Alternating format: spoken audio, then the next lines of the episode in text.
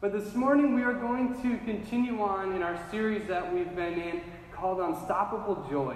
Uh, we're currently working our way through the book of Philippians uh, week by week. And so the first week we looked at chapter 1 of Philippians, and last week we looked at chapter 2. But we're talking about how we can find this true joy in our lives, right? Not, not happiness, because happiness is simply an emotion. Um, but how do we find joy, or who is the source of joy in our lives? In the first week, uh, when we looked at Philippians chapter 1, we talked about learning how to find joy, find our joy in the Lord despite our current circumstances. So, despite what we're walking through, to continue to find joy in our circumstances. And we were looking at the Apostle Paul, right, who wrote the letter Philippians when he was in jail. He's in prison at this time as he's writing this letter. And he's teaching us how to pray. And he's, he's simply saying, don't just pray, Lord, please remove this, but Lord, please use this until you choose to remove this type of an idea. So maybe there's a struggle, maybe there's a situation you're walking through right now and you're going, man, this is, this is terrible, this is awful. I don't know what it is that could come out of this. But just pray, God, please use this until you choose to remove it. There, there's something you're trying to do, and I'm believing for something good to come out of this, right? Because Paul was in prison, as I said, right? And he continued to have the joy of the Lord. And what happened when we read in the book of Philippians? Said that other prisoners and those who were working in the prison came to know who Jesus was because of the joy that he had despite his circumstances. He didn't allow that to overwhelm him and, and to lose his joy in that situation. Last week, when we looked at Philippians 2, we talked about the idea of how we can find unstoppable joy when we completely empty ourselves out. When we empty ourselves out. What? Right? That's, that's counter to what culture teaches us today, right? Culture doesn't teach us to empty ourselves out. Culture teaches us fill yourself up, fill yourself up, get what's yours. You've worked hard, enjoy the spoils of, of your labor, and, and get everything you can. But Jesus, he set the example for us in Scripture of one who totally emptied himself out.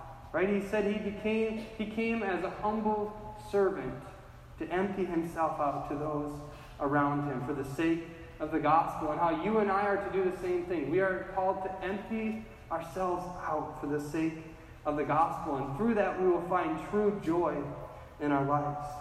Today we're going to be looking at Philippians chapter 3, so if you have your Bible, you can feel free to turn there. We're going to read from it in a little bit. Otherwise, it will be on the screen behind me as always. And this morning, we're going to be discussing how unstoppable joy comes from what Jesus has done, not from what you can do yourself. Our joy comes from what Jesus has already done, not from what you and I can do ourselves.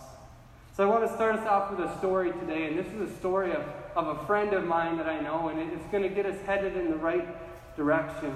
Uh, but how many of you have ever made a mistake, maybe when you're younger, right? Maybe you, uh, you happened to break something when you were at, your parents were gone, or, you know, I know for, for us, the five of us, we were super calm, gentle little children. No, we weren't. We had four boys and the youngest a girl. We were wild, and we would break things, and mom and dad would come home and be like, who broke that? Ever? I don't know right? Or all five of us point at somebody else, right? But so we're going to look at this story here about this idea of kind of making a mistake and then what we do after that. So, like I said, I don't know about you, and this is a story from my friend, but I'm going to read it as if I was the individual. Uh, but when I was a kid, I didn't always listen. Growing up, I always needed to be playing with the ball in the house. I was active. For the most part, I would kick around a soccer ball, making the couch into a makeshift goal. Sometimes I would even make my dog play the goalie.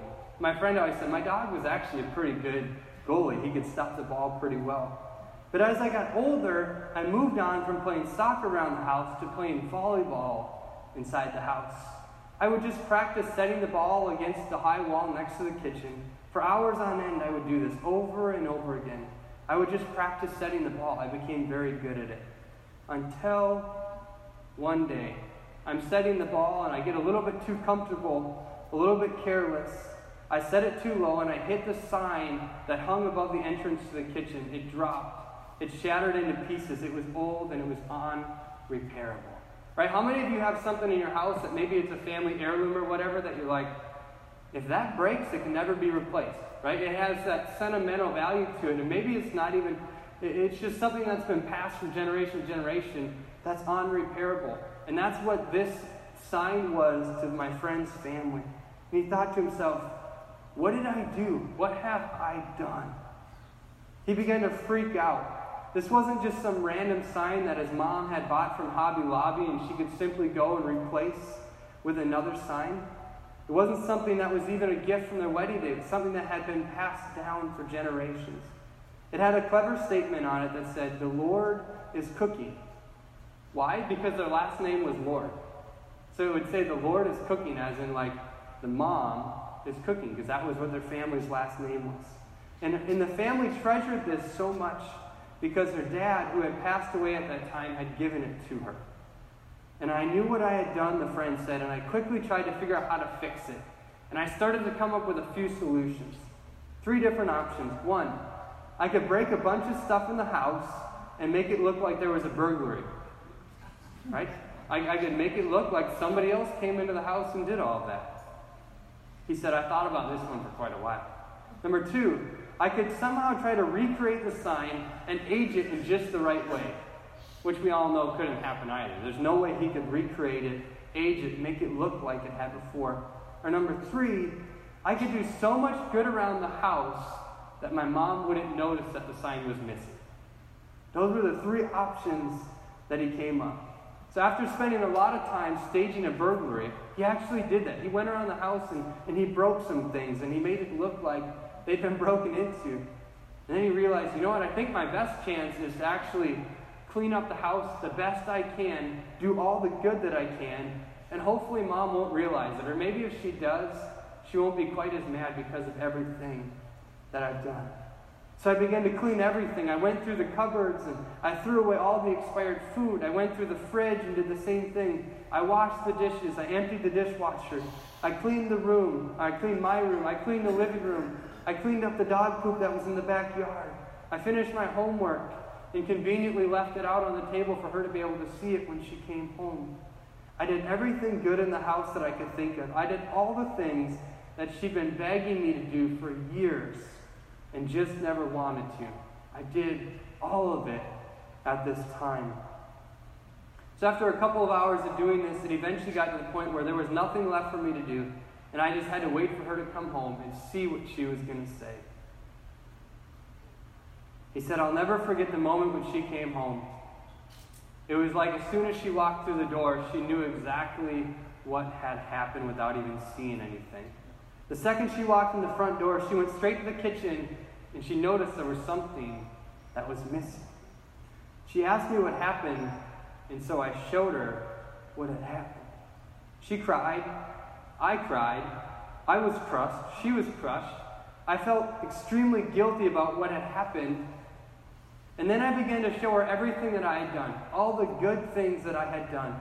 I showed her, I said, I did the dishes, I took care of the old food, I vacuumed the house, I cleaned each of the rooms in the house, I went outside, I picked up the dog poop in the yard. All these things that you've been begging me to do that I've been refusing to do, I did at this moment. But no matter what I did, no matter what she saw, her sign was still broken. Right? The sign still wasn't there.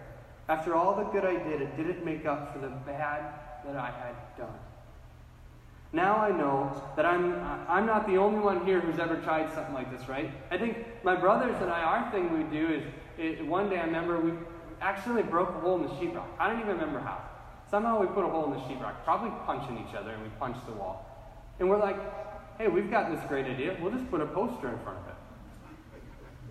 We made it three or four weeks. And then I don't know what happened. Somebody probably hit the poster and that broke. And, and so then all of a sudden they notice. But, right, we, we try to do these things sometimes. We make a bad choice or a, a wrong decision and we go, okay, how, how can I fix this situation? I know I can't repair what's been broken, but is there a way that I can do enough good to fix the situation. I hope that none of you have actually thought, maybe I'll stage a burglary, because that one's just crazy to think about. But I'm willing to bet that when some of us have screwed up, the first thing we think of is, what can I do good to take care of what I've done wrong? We even see this in the Garden of Eden, right? If you look way back in the book of Genesis, Adam and Eve's first response to their sin was what? It was to clothe themselves, right? They, they, they all of a sudden realized that they were naked and they said, we got to make some outfits and cover ourselves. They, they tried to figure out what can we do to help the situation as if that was going to fix what they had done. Right? They brought sin into the world. I don't think putting a pair of clothes on was going to fix that situation. But every time I think of that moment, I think of how us as humans, we have this natural tendency to do that. To say, I know I've done it wrong. What can I do to fix it? What can I do to help in this situation? How can I right my wrong? And this is the moment where Paul seems to become frustrated with the church that he loved in Philippi. And I imagine they begin to brag about the good they had done. But this is how Paul responds. So in Philippians chapter 3, the first couple verses we read about the church, we're going to pick it up at verse 4. This is Paul speaking here. He says, If someone else thinks they have reason to put confidence in the flesh, I have more. Circumcised on the eighth day, of the people of Israel, of the tribe of Benjamin, a Hebrew of Hebrews, in regard to the law, a Pharisee. As for zeal, persecuting the church. As for righteousness based on the law, faultless. So Paul here is saying that I, I don't know what you're thinking you've done or how good you've been. So he said we are not to put our confidence in our flesh. We're not to put our confidence in who we are. Because he goes, if that was the case, I have more reason to have confidence in who I am than any of the rest of you do. That's kind of what he's, he's saying here. We don't know exactly what happened, it doesn't tell us exactly what happened at the church here in Philippi. But Paul is trying to show them that he had, he had a pretty incredible resume, right? So maybe to put it into our terms today in the 21st century, Paul might sound something like this Look, I go to church every Sunday. I know every worship song that we sing. I'm the first to stand during an awkward moment of worship when everyone else is sitting down, but they haven't been invited to stand yet. The only rated R movie that I've ever seen is The Passion of Christ. I've completed every reading plan in the YouVersion Bible app twice. I only post Bible verses on my social media, and the list goes on, right? That, that's kind of what that would look like today of kind of trying to be that, that self-righteous individual who's always trying to, to, to, to put that, that image out there of what they've done. Of what they've done. Paul spent a large majority of his life trying to be perfect, trying to be good, trying to put his confidence in himself. I, I have no doubt when you study the life of Paul, he was a perfectionist. Paul was definitely a perfectionist. And, and he spent most of his life trying to become perfect, trying to find confidence in himself. But instead, listen to how he felt about it once he met Jesus. So before he met Jesus, he was trying to find confidence in himself. This is what he said once he met Jesus, picking up in verse 7. But whatever were gains to me, I now consider loss for the sake of Christ. What is more, I consider everything a loss because of the surpassing worth of knowing Christ Jesus my Lord, for whose sake I have lost all things. I consider them garbage that I may gain Christ and be found in him. I said, I consider all these things that I thought were, were good or that I was finding my confidence, I, I consider them all to be a loss in comparison to knowing who Christ is as his Lord and Savior and being found in him. The very thing that he prided himself in, which was himself before he knew Christ, was the very thing that was pulling him away from who Jesus is. He realized that no matter how hard he tried, he needed someone. And that's the same for you and I. How many times in our life do we go, I don't need somebody else right now. I can handle this on my own. And what happens? More often than not, we fail. More often than not, we stumble and we fall into that, that same trap that we were in before, thinking that we can do it on our own. Paul had that same challenge of realizing, I can't do it on my own. I need someone. And who is that someone? That someone is Jesus. You and I, we need Jesus. But he tried to show us something when it comes to this idea of unstoppable joy. Unstoppable joy is about what Jesus has done, not what you have done. It's about what Jesus has done. That's where our joy comes from, and is understanding who Jesus is and what he's done for you, what he's doing for you, and what he's going to do for you in the days to come. The joy that Paul experienced after knowing Christ was 100% because of Jesus. It was not because of him, it was not because of others that were around him. His joy was in knowing Christ because of Jesus, not because of any of the things that he did. So often we buy into the lie that if we're just good people, that we'll have a good life. But Paul says the opposite here. He doesn't. He says that's not necessarily the case. Just because you live a good life, just because you you you do what is expected of you, doesn't mean that life is always going to be easy. That life is always going to be everything you've ever wanted it to be. The ultimate question is this: What would you like to be known as? Or as Paul puts it, where would you like to be found? Do you want to be found in Christ? Or do you want to be found in yourself? That's basically what Paul is saying here. Understanding who our joy comes from, who our identity comes from, who we're found in. Do you want to be known for the things that you have done? For all the good that you've tried to do? Or do you want to know for being found in Christ? Right? Do you want to just be known for your resume, for, for what you've done, or do you want to be known as one who is found in Christ? Don't let being good get in the way of knowing goodness himself. Because who is goodness? Goodness is Jesus. So don't let simply trying to act good get in the way of knowing goodness himself. Think about that for a second. In our striving to be good, to do things we think that we're supposed to do, we can miss it. We can miss out on a relationship with the only one who is truly good, the only one who's capable of saving us, right? There's no one else on earth who can save us than through Jesus. There's no one else who's truly good and pure and holy and righteous other than Jesus. I think Paul was essentially reminding us of the words of Jesus from Mark chapter 8, 35 and 36. said, For whoever wants to save their life will lose it. But whoever loses their life for me and for the gospel will save it. What good is it for someone to gain the whole world, yet forfeit their soul? Right? What good is it for you to have everything in the world, but yet not to be found in Christ? Right? That stuff will wither away, it will fade away It has no eternal value to it. But a relationship with Christ, we know exactly what our eternity holds. I think sometimes we read this scripture, we read this passage, and we think that this only applies to those who are millionaires or those who are, who are uber blessed in their lives. That own, you know, a couple boats and, and a bunch of cars and those kind of things. The people who seem to have way too much money and spend so much of their time trying to continue to still buy even more things. What if you and I are the people that want to save our own lives? What if by being good, we are trying to somehow save ourselves? Right? Because we can't save ourselves by our works.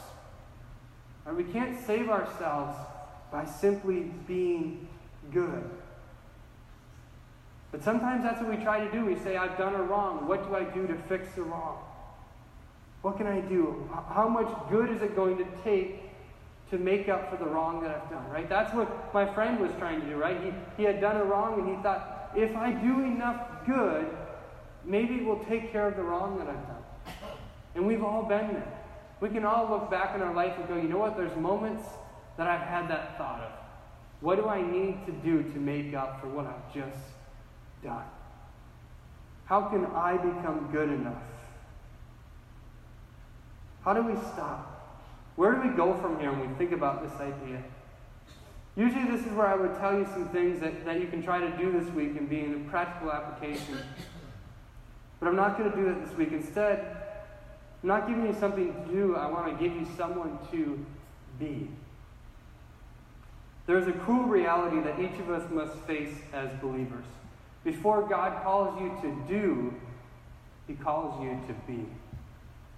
Before God's going to call you to do anything, He calls us to be a follower of Christ, to be before we do. And oftentimes we can get that mixed up. We want to do before we ever belong or are a part of Jesus and the family of Christ. So it turns out, right? We know that it sounds harsh, but God doesn't need us to do anything. Right? God doesn't technically need anything from you or I. His primary concern isn't how good you can be, because the reality is, is we aren't good enough. We're not capable enough to do certain things. But that's because He's done them for us. We don't have to try to do all things because Jesus has done them. That's the point. Does God call you to live a life of holiness? Yes. God calls us to live a life of holiness, to give our very best, to, to be diligent in all that He asks us to do, to do our best to avoid sin and temptation and falling in the trappings of, of what the devil is trying to do in our lives. Absolutely. Should we adamantly oppose sin in our lives? Yes. But that should never get in the way of God's first calling in our lives. And what is that first calling in our lives? God wants us to be found in Him. First and foremost, God wants to have a relationship with us. His first calling to us is Himself, a relationship. Because without being, there is no doing. You have to be before you can do.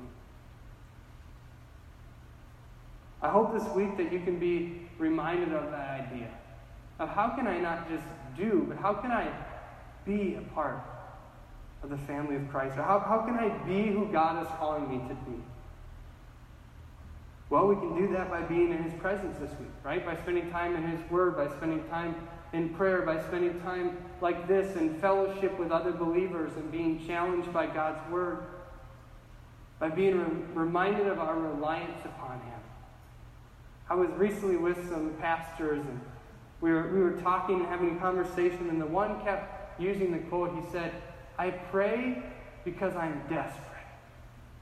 I pray because I'm desperate. He said, Many people look at my life and think, You've got it figured out. Your, your, your church is doing well, it's growing. You're, you're, you've just built a brand new, beautiful building. He said, I know, but I've never stopped praying like I'm desperate. I, I'm always desperate for God. I'm desperate for more because he, you know why he does it? Because he knows that he's not good enough. He knows that he's not capable in and of himself to do all that God is wanting to do in and through him. And he says, I'm desperate because I know that I need to be before I can ever do. And it challenged me in, in my thinking, in my prayer, like to say, you know what, am I praying like I'm desperate? Or am I praying, uh, you know, just because I know I need to be praying? There's a, there's a difference in that mindset right there, saying, I'm desperate. I know that I need you. Because I know that it's only through you that you will do the work that you're trying to do. Because again, unstoppable joy is, is about what Jesus has done and not about what you have done. What he's already done for us, the victory that's already been provided for us. Pray that you would experience his peace, his goodness. Pray that his unstoppable joy would be evident in your life each and every day, that it would radiate through you. Right? How many people know that a, a joyful person walks in the room and it totally changes the whole atmosphere, right? It totally changes everything. That, that bubbly, joyful personality. My desire is that as, as a church, as a body, that we would become bubbling with the joy of the Lord. That when people walk up to us, whether it's on the street, at work, at home, here in the church, wherever it may be, that people will see a joy that just radiates out of our lives because of who we are in Christ. Not because of what we do, but because of who we are in Christ. Pray that this unstoppable joy would radiate through us. Here's the other thing, and this challenges me too at times. Stop trying to earn it and begin to receive it. Stop trying to earn joy and begin to receive it. Our God is a joyful God, and He wants to give joy in our lives, but oftentimes we're so busy trying to earn it instead of simply receiving it that He has for us. And so this morning, we're going to have a song that's going to play. And I want to invite you this morning to come forward. Maybe this morning you're sitting here and you're going, you know what? this message ha- has made sense to me, it resonates to me. I realize that it's not what I can do anymore. Jesus has already provided it. I need to simply be where Jesus calls me to be. I need to, to be willing to do what it is that He's asking me to do. So instead of, uh, of simply trying to do all that we can in and of ourselves, being what God has called us to be. I know there are others in here this morning as well that are looking and, and believing God for continued healing in their lives. And there, I know there's all kinds of different situations going on within our different families and in our lives. And so this morning we're going to have a time where we're just going to open up the altars and believe for God to just break through in some of these situations. Believing that God's hand is going to be upon us. And so myself and a couple of our leaders are going to be up here. And as always, the altars are open. You can feel free to come up here uh, by yourself. You don't have to come to one of our leaders. But this morning, I want you to think about that. Is it time that I stop trying to earn it and simply come before Him and receive it? Maybe, that, maybe that's for you this morning. You've been working so hard trying to earn it, and it's time for you to begin to just receive that. So, Father, we just come before you again, Lord, and we lift up each of these situations, God. We lift up all that we have just prayed for, God, all that has been prayed for by those who are sitting in their seats, God. We know that, God, you hear our cries. You hear them before they ever even leave our mouth. You know the cries of our heart, and Lord, we thank you for that. But God, we've brought a number of things before you, God, asking that you would move in different situations. And Lord, we just pray that you would, God, that you would you would answer, God, as we know you will, in your perfect way, according to your perfect timing. And so, Lord, we pray that you give us the endurance and the perseverance that we need, Father, to continue to trust in you during these times, God. I'm praying, Lord, please use this until you choose to remove this. God, we thank you for your faithfulness. We thank you for what you're doing in each of our lives and in the lives of our families and the lives of those around us in our community, God, that you're giving us um, the ability to have an influence and an impact on. We thank you for that, Lord. And God, I pray as we go out today, once again this week, God, we would just be reminded again of who you are and what you have done already the victory that's been provided, the work that you've already done in going upon the cross and raising from the dead. And that, God, it's not in what we can do, but it's in who we are in you. That's truly what's important. Always understanding that it's who we become, not what we do. And so, Lord, we thank you for this day and this opportunity as we go out now. Father, we pray you give us confidence and a boldness to go forward with your word, God, to be a witness and a light and a testimony to those around us, Father, that we may be the hands and feet of Jesus to Chisholm, the Iron Range, and around the world. Be with us now as we go out. In Jesus' name we pray. Amen.